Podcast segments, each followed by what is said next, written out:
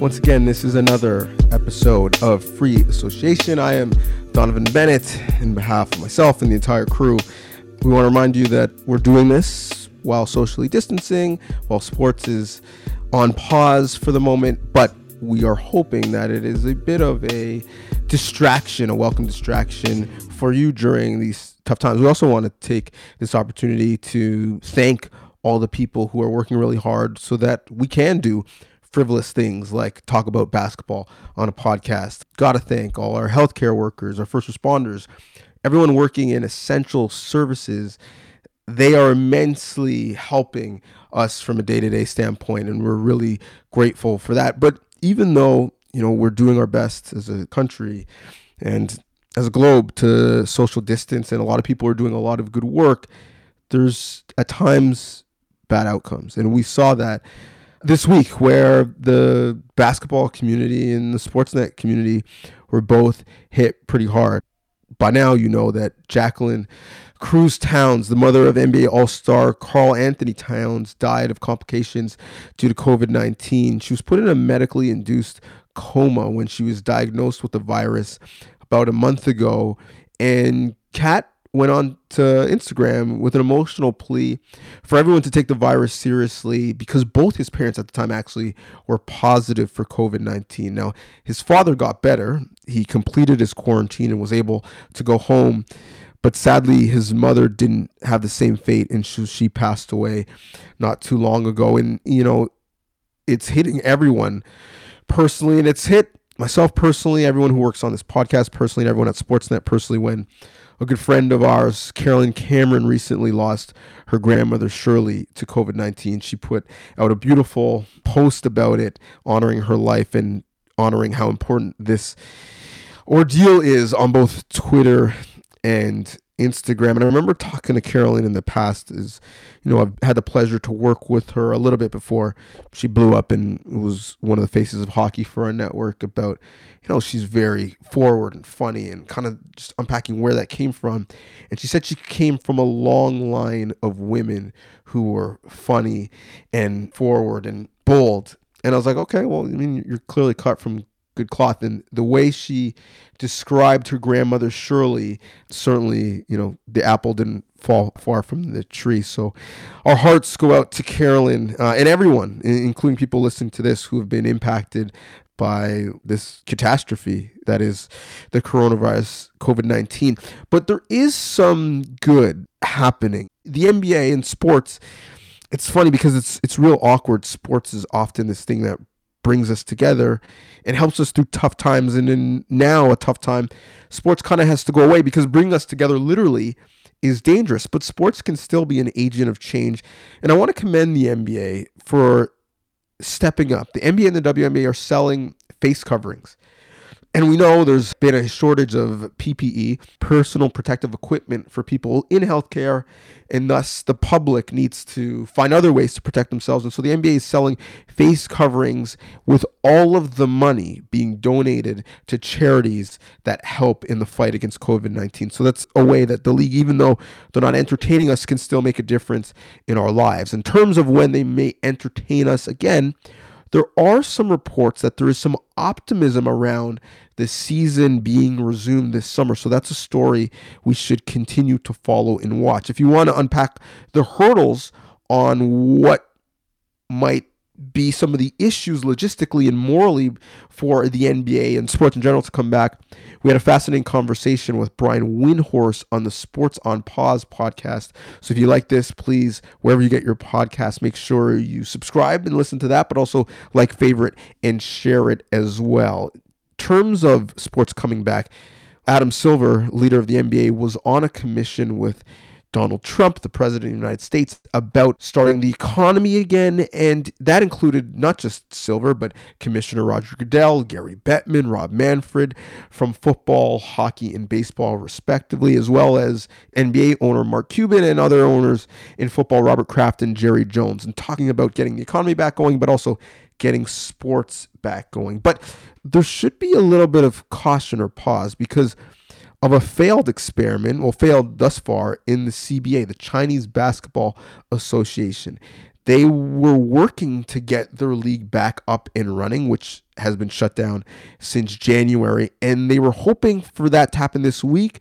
But because of the threat of asymptomatic carriers and because of the amount of players that are not Chinese born that would have to travel into China and then thus be quarantined, the local government has shut that down for the time being. So many people thought that we could in North America follow the timeline in terms of when China was shut down and then when the CBA came back, and maybe we could apply that to when the NBA might come back in Canada and the United States a lot to be determined there is we won't be seeing CBA basketball until at least July. And so, for reference sake, first cases in North America were in the middle of February. So, we are about a month and a half behind everything that's going on in China, not to mention the fact that we don't have the draconian measures and the amount of tests that they do in terms of their infrastructure. But I do think that if a sport will come back, aside from you know things like tennis and golf, where social distancing happens normally to some degree. Of the major team sports, I think there's probably a better chance that the NBA with 500 players is able to come back before a league like baseball with 1,200 players and who has to play an entire season, not just ending the regular season and maybe figuring out how the playoffs would work. No matter when sports comes back, though, NBA players are going to be losing money, whether it's them being furloughed and giving money back this year. They've gotten their April paychecks. Still some debate on whether or not they are going to be giving some money back in May, or they'll certainly be impacted because of next year's CBA as revenues go down. It's 50 50 split between the players and owners on basketball related income. Well, if the league is not making as much income in 2000 20 that is going to impact salaries in 2020 21. So actually the night that this broke, Carmelo Anthony on Instagram live said this is going to force NBA players to be a lot more strategic with their money. And it's going to force them to get ready for post career when they're no longer on scholarship. They're no longer having millions and millions come in the door. They're no longer earning money at the same rate, but yet still have the lifestyle where maybe they might be spending it at the same rate. So financial literacy is key, especially when many NBA players are going from having nothing to having a lot and having to learn how to manage it. And so I thought it would be wise, money wise, to look back at a conversation that is relatively timeless with two former Raptors and two former great NBA players. And that would be Charlie Villanueva and Jerome Williams, who were in Toronto over a year ago at the CIBC Miracle for a Cure Miracle Day. And I met up with them at CIBC headquarters on Bay Street in Toronto and talked to them about the financial literacy that they had as players, what they have learned since, and how they would advise not just high level NBA players, but anyone how to handle their money. And I think the conversation is applicable because it's not just NBA players who are going to see a dip in the salary cap who have new realities in terms of the relationship with money. That's the case for all of us. We're seeing record unemployment. Our economy has dipped into a state that we haven't seen since the Great Depression. So, financial matters are on the minds of everyone. And sadly, in our culture, finance does really matter. And so hopefully you'll learn a little bit from JYD and Charlie V about how you can make your money work for you. That conversation up next on Free Association.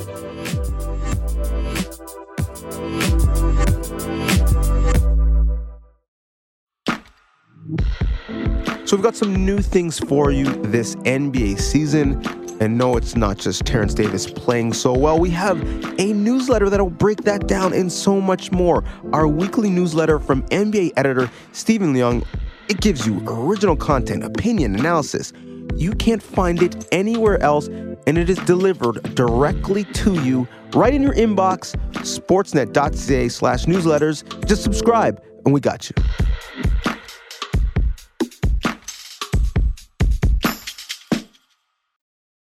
So I have the pleasure to be joined by two men that Raptors fans of old, Raptors fans of the present know hold closely to their hearts. Guys who've put in work in this city and still tied to the game of basketball. Obviously, you know, JYD, junk- the Junkyard Dog, What's happening? and Charlie V What's is happening? back. Charlie Villanueva. Guys, thank you for bracing the cold, coming back to the six to spend some time. First and foremost, before we talk about your careers, you guys are here for CIBC Miracle Day. Why is that something important for you to, to get involved in? Well, for me, it's always been a pleasure to be involved in the community. I always felt like that's my purpose in life, and giving back to the community is very important to me. And uh, I spent only, unfortunately, just one year in Toronto after I got traded, but it was a great year, and I'm always involved in the Toronto community because that's the first city that gave me the opportunity. So uh, I'm always trying to give back. You know, for me, being here in Toronto has always been about the kids and the fans because the fans were my biggest supporters. You know, having the dog pound here didn't just stop when I left Toronto. It's been here and growing ever since the first day back in 2000. So here we are, 2018, 18 years later. I'm still supporting uh, children's charities all across Canada. And CIBC Miracle Day is one of my favorites. This is my sixth year. And every year, you know, we strive to really raise funds for children's charities all across Canada. I think it's a phenomenal day because the commissions from this day, from all the workers and employees from CIBC, go all across Canada, you know, to different charities. And some of them are present here today and different foundations that support kids. And one thing that I said earlier today to some of the staff is financial literacy for kids is, is a huge thing. I have my own financial literacy program. And you realize the importance because kids have to understand and be educated about how to take care of their money at a young age because they'll grow into, you know, having better credit, making proper decisions. So that's what I love about CIBC Miracle Day. That's why I'm here. Um, and I'm glad myself and Charlie V are both here to support it. It's a great event, great day. You mentioned financial literacy, and I find that so interesting. That's the thing that you connected with, especially as former players, right? Who, when you're playing, you think you're going to be making this money forever.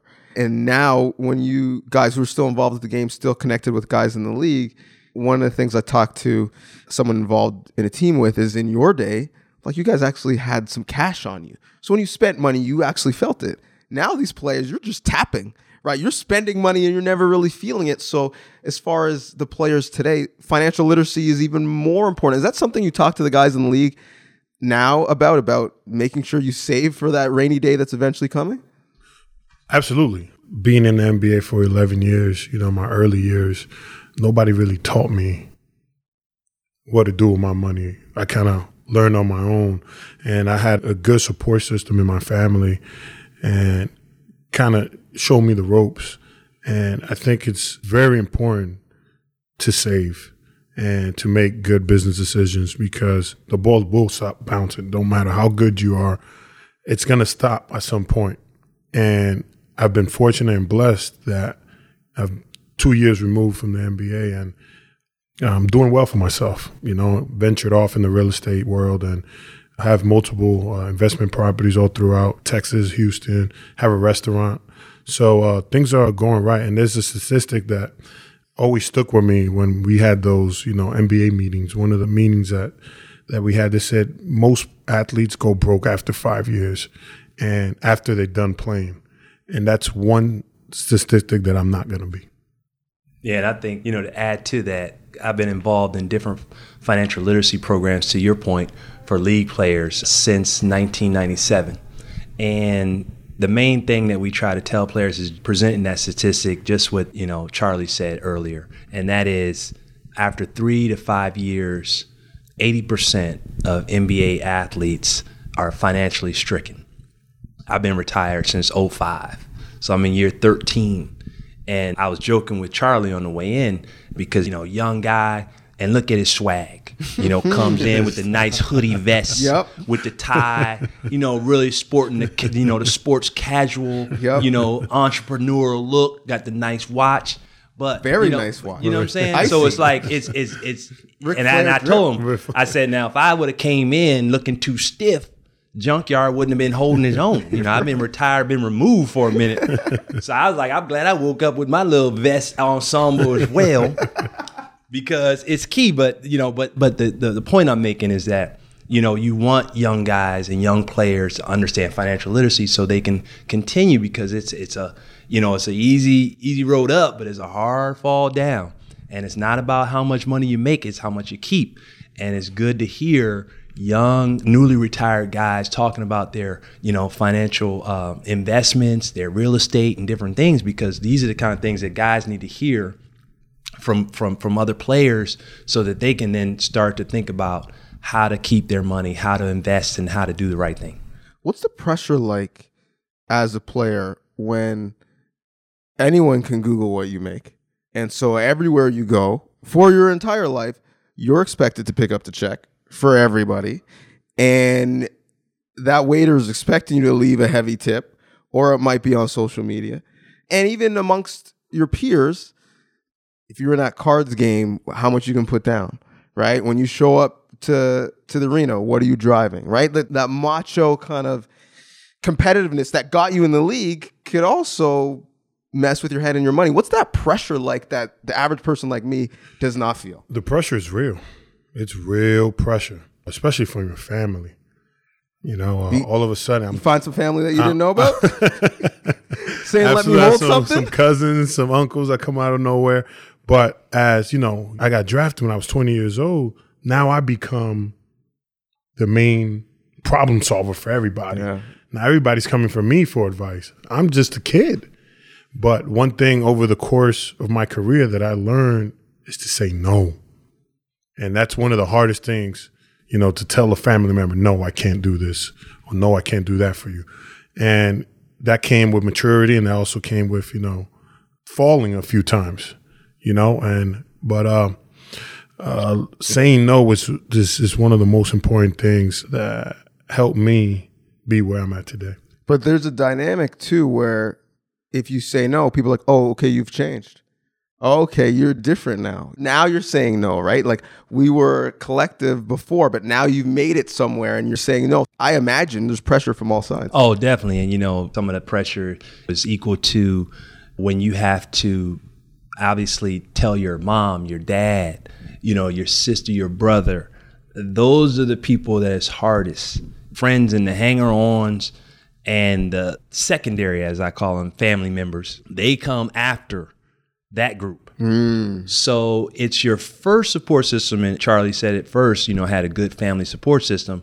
I too had a good family support system. So the one thing I would do is I would let people know up front. Listen, I give my mom, dad, and brothers all the money. so if you want some, Go ask them. they got the they got the loot, you know. So they had to learn to say no. It was funny because my parents they had a hard time saying no. They, you know, gave out a lot of their money. So then I had to school them. Right. I said, Mom, Dad, this is all the money I'm giving you. So do looky here. You give it all away. Guess what? That's it. Right. You know, so so my parents, they actually moved from our hometown. Wow. They moved. They moved to Vegas. And what happened? I moved right behind them. because, you know, it, it- it's like Charlie said, it's hard to say no, but you do have to say it. And the easier way, you know, for us, it was, you know, we had to get out of our area because the face to face, it's harder to, you know, say no to a person that you've known for years and this and that, you know, they're standing in front of you. Over the phone, hey, call ID is a big thing these days. Can't reach you. Right. You know, that could be an extra day that you can hang on to a few more dollars.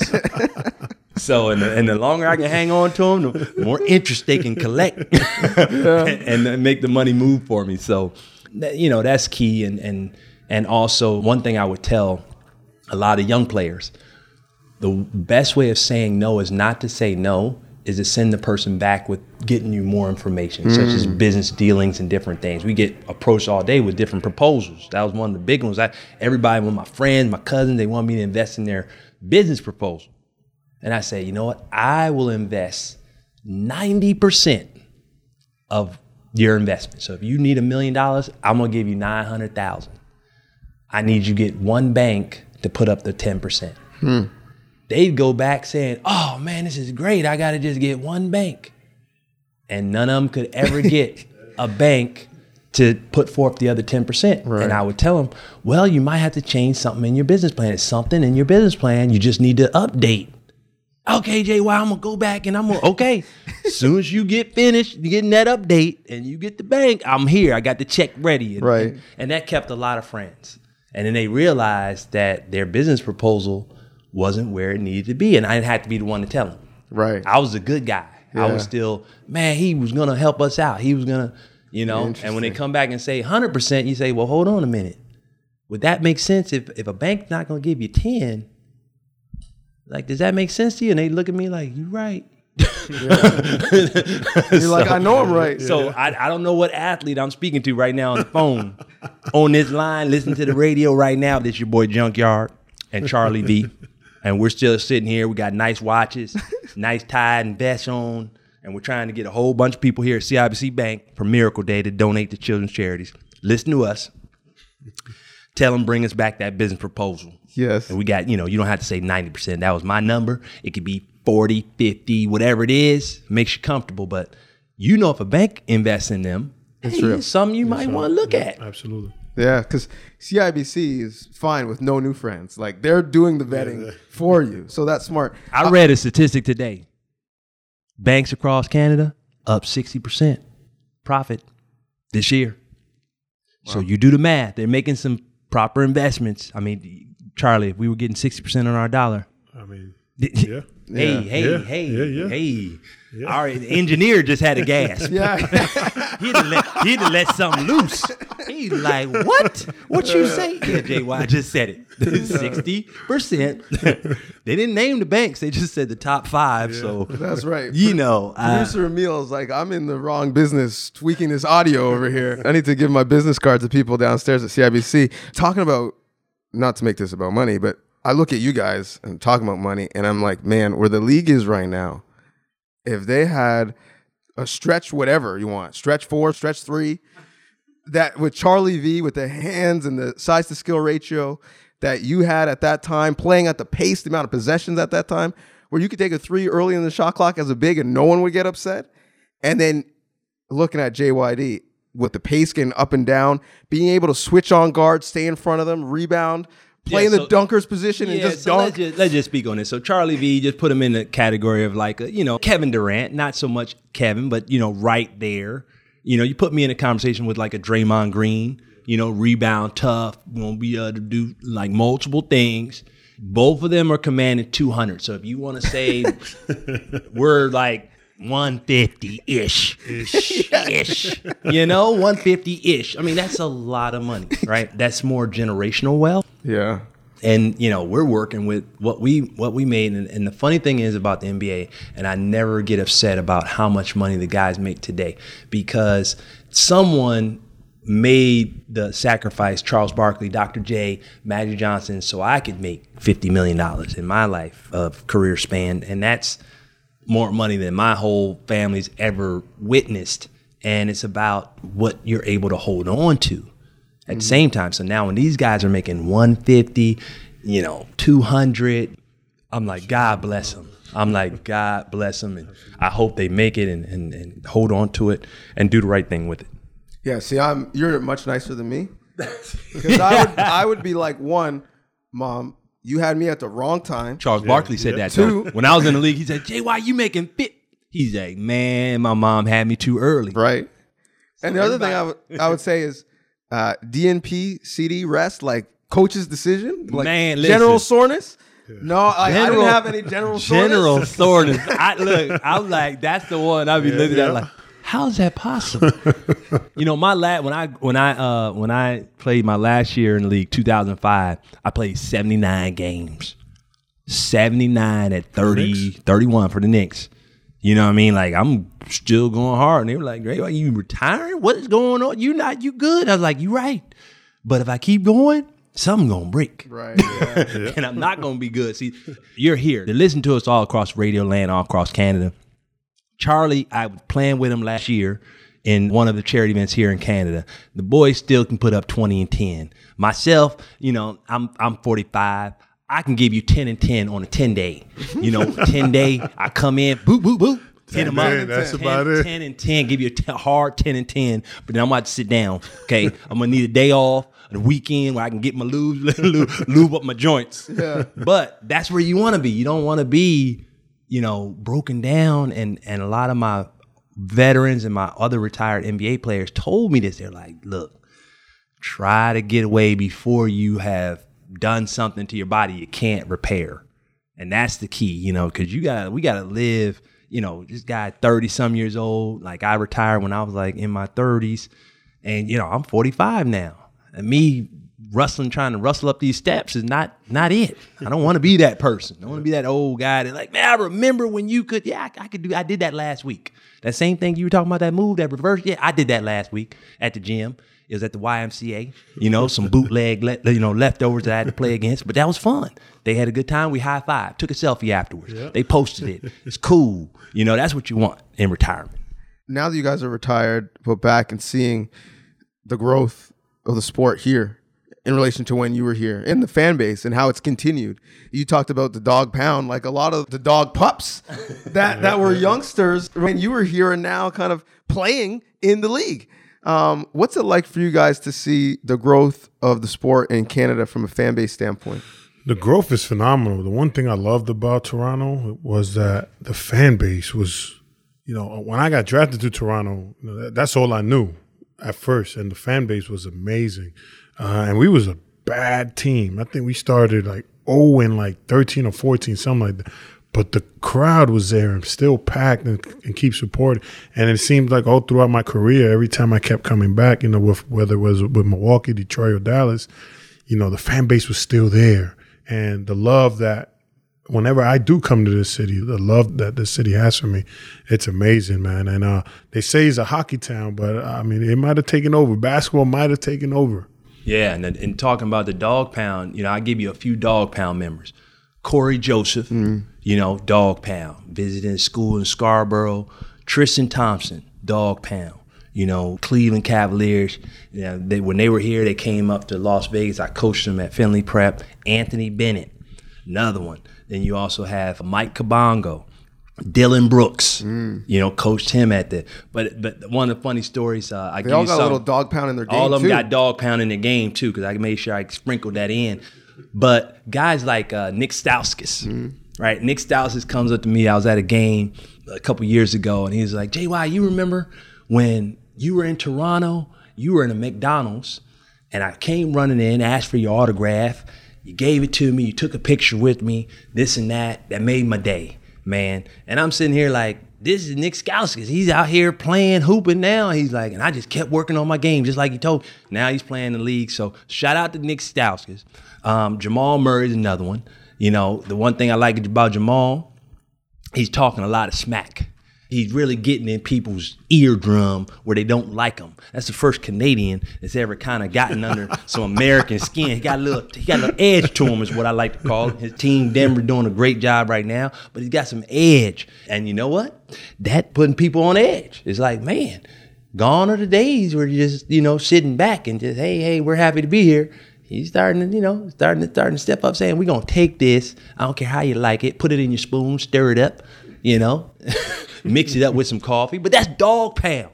It's Canadian dog pound. Well, I love the dog pound influence, and you're right. Jamal Murray had Kyrie Irving feeling some type of way. Had about him feeling oh, he some sure kind of way. did. He For- sure for- did. Put something in his sauce. He didn't like it. exactly.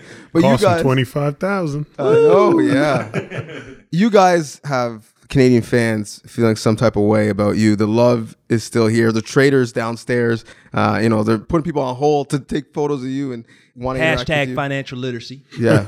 Me and Charlie, we're on that today. We're hashtagging financial literacy today. What's a important message, not just for the the current players in the league and soon to be foreign players in the league, but I think anyone can apply that to your life. So thank you for dropping that knowledge, that wisdom with us, and thank you for coming back. And anytime you guys are interested, you're also welcome to come back on the podcast. Appreciate you. All right, thank you. We appreciate you, man. Shout out to all the Dog Pound members all across Canada. It's Sportsnet. Let's do it.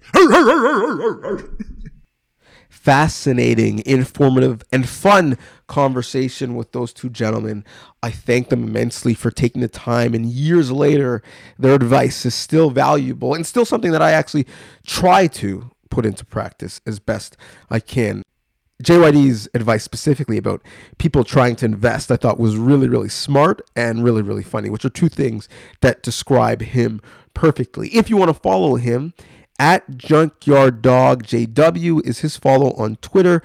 Charlie is at CV Believe on Twitter. And again, obviously, charities are going to be hit in COVID 19 because we don't have as much disposable income as we did prior.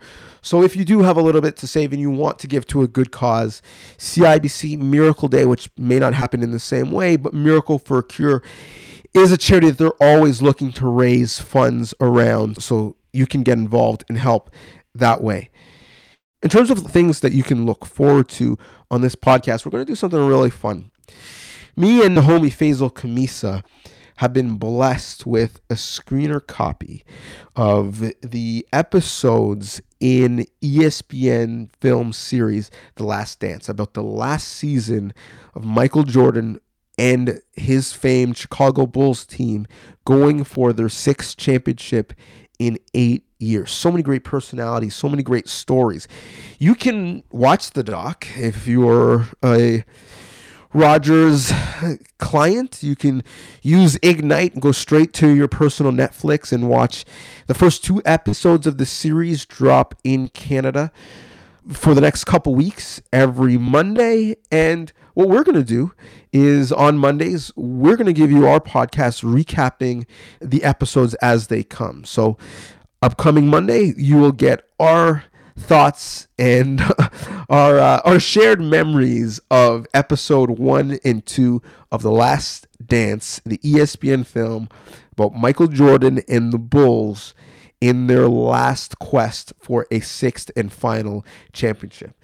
The championship for me is hearing from you. So please continue to let me know what you think about the podcast. Please continue to interact with me on IG, on Twitter, always welcomed. It's never a bother. At Donnovan Bennett, that is Donnovan with two N's. My parents had to make it difficult. That's what West Indian people do. At Donnovan Bennett. We all love your feedback here. So whether it's the producers, Amil Delich, which on Twitter is at Aman Delich, or whether it's Michael Mayers, who is at MJM Studios TO. We love the discourse. So let us know what you want to hear, who you want to hear from. This is a service for you. In the interim, before we talk to you again, please take care of yourself and take care of others. Stay safe.